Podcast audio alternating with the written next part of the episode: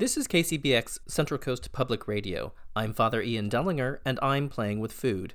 Did your school meals resemble something like this? To start putting money back into the school, you cut back on everything salaries, supplies, the food. I don't care what you say, I can taste the newspaper. Posh. Shredded newspapers add much needed roughage and essential inks. Besides, you didn't notice the old gym mats. There's very little meat in these gym mats. That was Principal Skinner and Mrs. Krabappel commenting on the meals at Springfield Elementary School, followed by Lunch Lady Doris in the hit comedy The Simpsons. Scenes with Lunch Lady Doris are few and far between, pithy and very brief, but illuminating on what the creators may think about school meals. In the San Luis Coastal Unified School District, school meals couldn't be further from the fictional Springfield Elementary, the Director of Food Services has what appears to me to be a vocation in not only providing students with nutritious food, but making sure that no child goes hungry, even in a global pandemic. I am Erin Primer, and I am the Director of Food and Nutrition Service for San Luis Coastal Unified. Okay, so how many schools are there in San Luis Coastal? There are 15 schools 10 elementary, 2 middle, 2 high school, and a continuation high school for about 7,700 total enrolled you provide meals at all of those schools. Yes. When school's in and everybody's in the classroom, are your meals provided from one location or does each school have a kitchen? Uh, a little bit of both. So for the 10 elementary schools, everything is produced at Laguna Middle School, and then it is transported through our operation with our delivery trucks. And then for the four secondary schools, they all have their own kitchen facilities, so they're able to produce their own entrees and do a little more cooking uh, with more equipment than at the elementary schools. So, do the elementary schools get hot meals, or is it only kind of like a sack lunch? When we were in pre pandemic, we cook everything at Laguna. It's then blast chilled and held in our coolers. So everything's in a cold state.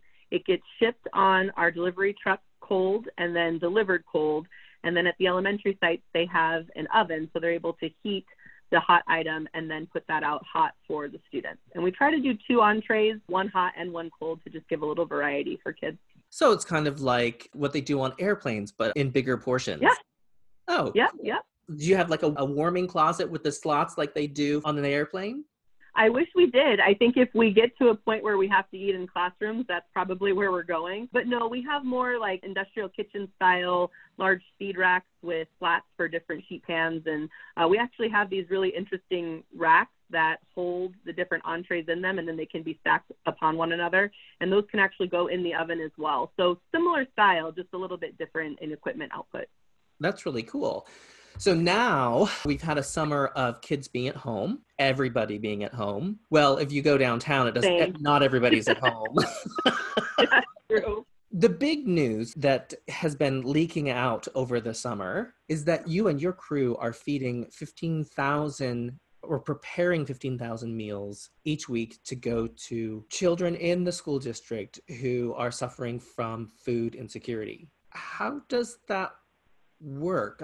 So back in March, which seems like years away, not months, when we got the word that school was going to be closed and shut down, that was on Friday, March 13th, a day that will forever be etched into my brain. Starting on that Monday, March 16th, we went into just serving mode. As unclear as everything really was, we knew that our routine is to feed kids. So whether that was at school or in this virtual setting, we knew that that was our call to action. We participate in the National School Lunch and Breakfast Programs, which are federally funded programs. And so USDA operates a lot of the law and rule around our program. And what they allowed us to do that March 16th was to start serving meals in what we call a seamless summer style of feeding. During the school year, when we operate National School Lunch or School Breakfast programs, we are only serving our students, and in order to be served a free meal, you have to qualify for the, the meal program, which is based on a federal income schedule. And if you're free or reduced in our district, we actually waive the price of reduced meals. We feel like if you qualify, it's already burdensome enough.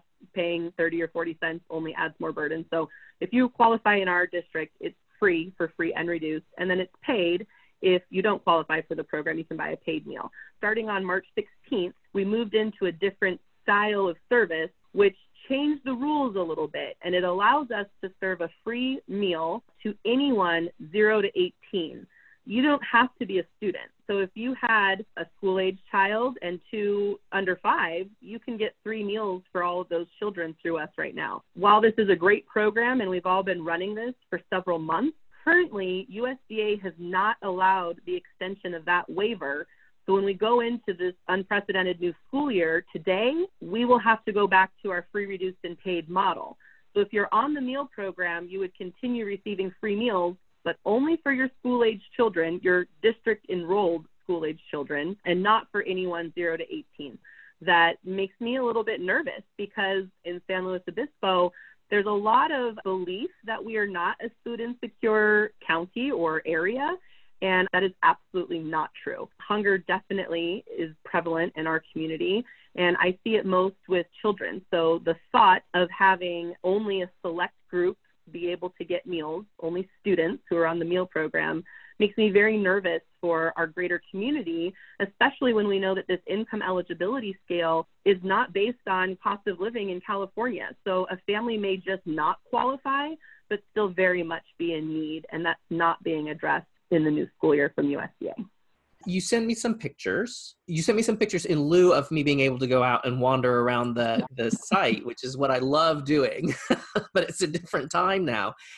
And yeah. the amount of food that like I'm assuming that during a normal school year you get a delivery every day. So what's it depending like? on the items? Yeah. Depending on the items. Right. We do get bread delivered locally from Edna's every day, but grocery items about once a week. What's it like to take delivery to prepare for 15,000 meals? well, I tried to capture at least a little bit of that in some of these pictures because the volume of product I think is pretty mind blowing. When we shut down, we really thought initially, how can we adapt our purchasing to really benefit our local food system? You know, buying locally really is important to us. We really think that it not only benefits our local community, but it benefits our children because a lot of families are working at local businesses, local farms. And so the connection of buying locally is a lot bigger than just putting dollars into our economy, which is very important but to have it directly benefit children that attend our school district, to me, just is a, a nice completeness to what that food system snapshot looks like. So when we shut down, we started actually doing daily meals. We did breakfast for tomorrow and lunch for today in a stack. And in those first seven days, we served 15,000 meals. In a typical summer, we do about 15,000 meals all summer. So very quickly, we realized this is at a rate that we're not sure if we can keep up with. One in six before the pandemic being food insecure, I can only imagine that that statistic is even lower now, probably one in four, one in five. It's alarming the need that we saw immediately. And so, with knowing that we were going to move now to these weekly meal kits, and our intention for that was twofold. One, we wanted to try and figure out how we were going to stay on top of 15,000 meals a week. And two, with the governor's orders being to stay at home, it really didn't make sense to me that we would ask our families and our staff to have interaction five days a week. So moving to this weekly meal kit made a lot more sense and it really spoke to more safety for both our families and for our staff. It was really crazy to think that we would have to sustain something like this for so long. I don't think anybody realized where it would be today. When we look at a weekly meal kit, we're giving five breakfast meals and five lunch meals, 10 meals for each student. And we multiply those numbers out. So the total number of students was 1,500 the first couple of weeks, and multiplying that by 10 is how we get our 15,000. Our last meal pickup, we actually served closer to 1,800 students, which would be 18,000 meals that we're preparing. So we've only seen growth in this program and we're really proud to be able to be a part of that and, and help support with hunger relief. This is Issues and Ideas on KCBX Public Radio, and the San Luis School's Director of Food Services is describing her program to make sure kids get fed during the pandemic. These breakfasts and lunches that you're giving out to your students, are there particular nutritional guidelines for those? Yeah, definitely. As much as the rules have become different in this pandemic, uh, we haven't abandoned them. It's when we're not in the pandemic during a national school lunch program service, we have very strict nutrient guidelines, and so those guidelines don't go away. So there's very strict nutrient information we have to meet. There's so many calories, fat, sodium. We have to be within specific ranges. In addition to that, we also look at the components of each food group. So the food groups that we use follow MyPlate. We have grains, proteins, fruits, vegetables, and milk. And that's really reflective of what you see in our meals, whether we're in school or we're doing weekly meal kits. You see those same meal components. So when we look at grains, I can't put any non whole grain or white bread in the meal system. I have to use a 51% whole grain rich or greater product. That is where working with Edna's Bakery has been an absolute blessing for our program. We're getting really high quality products. It's incredibly healthy they're able to meet the requirements of having this particular grain formulation. We have statements that certify all of the products that we purchase, and knowing that you can still get a muffin or even a Danish that is whole grain and it's meeting calorie, fat, uh, lower sugar requirements. These are better for you products than what you'd be able to find at the grocery store. And there's often a lot of misconception about school food not being good for you or being unhealthy with the amount of regulation in order for us to get reimbursed for that meal, we have to make sure that we're meeting all of those requirements. And even if something sounds like it might be unhealthy, like a Danish, that doesn't seem like a really healthy choice. But when you look at the actual product, it does have an icing drizzle, but it's a very light drizzle. So knowing that there is still a little bit of flavor, fun, and, and sweetness, but not oversaturated, highly processed like you would find in maybe a typical product. Well, I'm looking at a picture of the bag, and there are apples and oranges, bags of ready to eat carrots, sandwiches on either higher in protein with egg or have, like you say, 51% whole grain. There's a gallon of milk, muffins from Edna, and then there's what looks like chocolate covered cookies.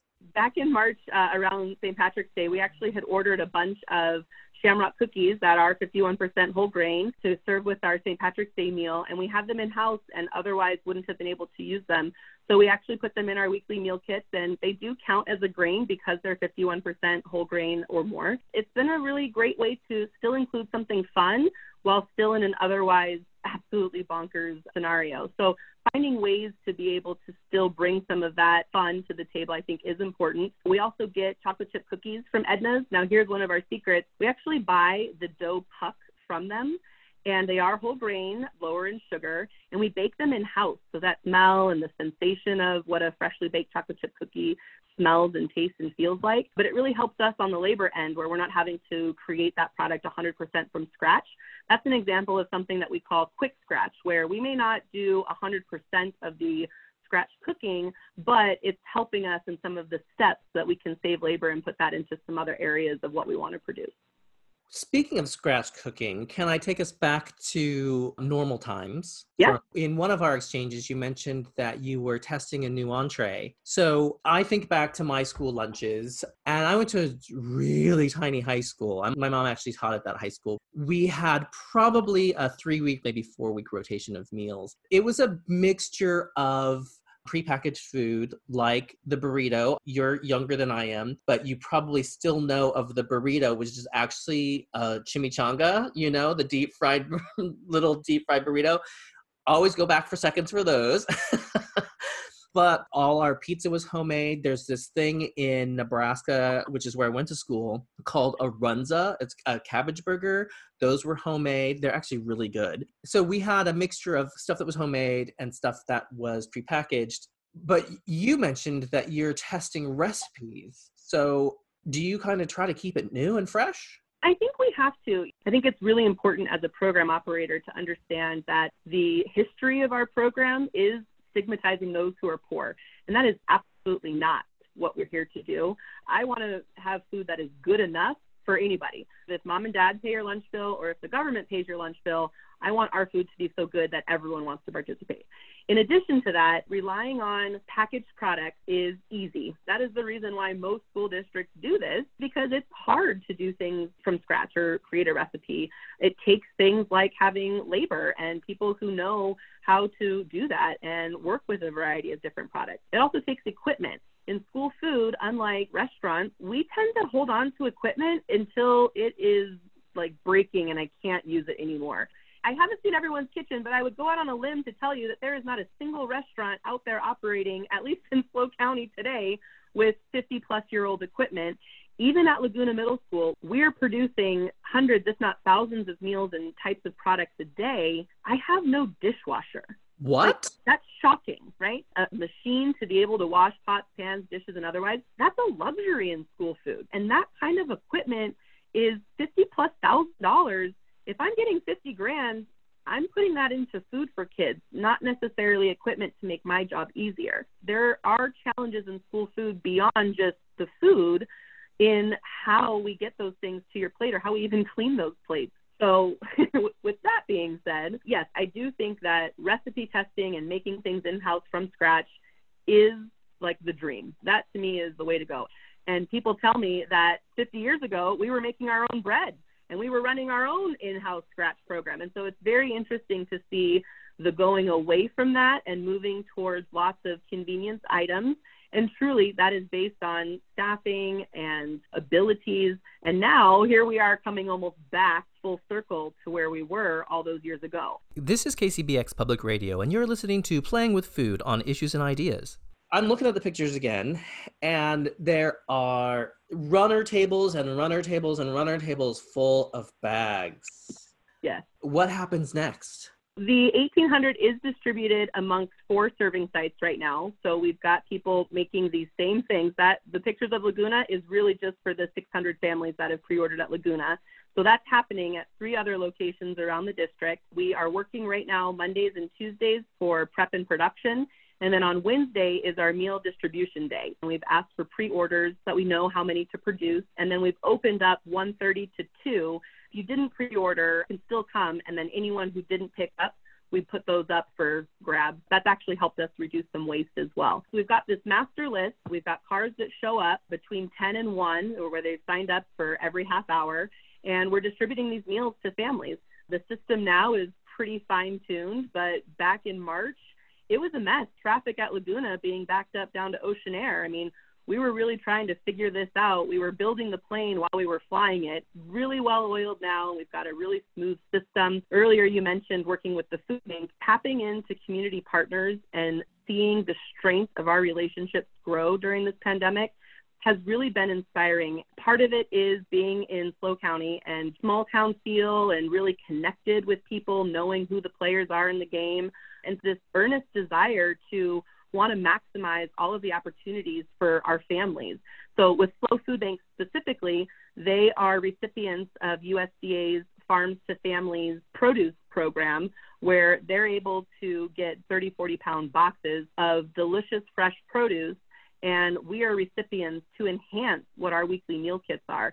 To see families be able to access this type of really high quality product, I'm so inspired to see families posting pictures about what they've done with all these pounds of apples. Uh, the answer is apple chips and applesauce so far. But really seeing people get engaged and get excited about eating healthy produce and cooking, it really just thrills me that we're able to do this. We actually worked together as partners, and the library said, hey, we can provide some goodies and we've been giving out everything from bouncy balls and crayons to bubble wands are coming with how to make your own bubbles at home. It's been really inspiring to see all of our different community partners, our staff, our district, people coming together to really make things better in a time where it's very easy to be disheartened by the things you see and hear on the news, and it's easy to be discouraged by what we can't do. And I've really tried to take this moment to say, well, there are things we can't do. That's true. I'm not discounting that at all. But we can actually get creative about what we want to do and what we'd like this to look like.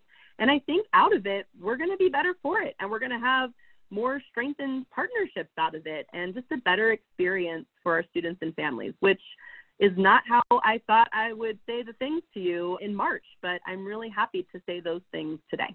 Erin, thank you for what you're doing for our children. It's a pleasure, and I absolutely love it. Erin and her team are not only playing with food, they're managing food. It's a food system. But she also keeps it real.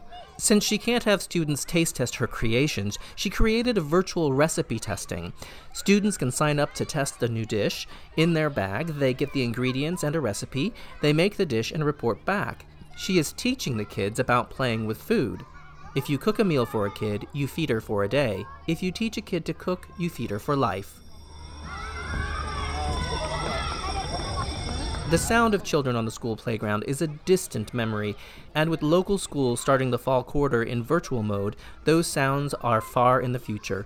But thanks to San Luis Coastal Unified School District's food services and the many community partners, those sounds will not be replaced by the sounds of grumbling tummies. Thank you to Erin, her team, and her community partners for supporting and strengthening our community. This is KCBX Central Coast Public Radio. I'm Father Ian, and I'm playing with food.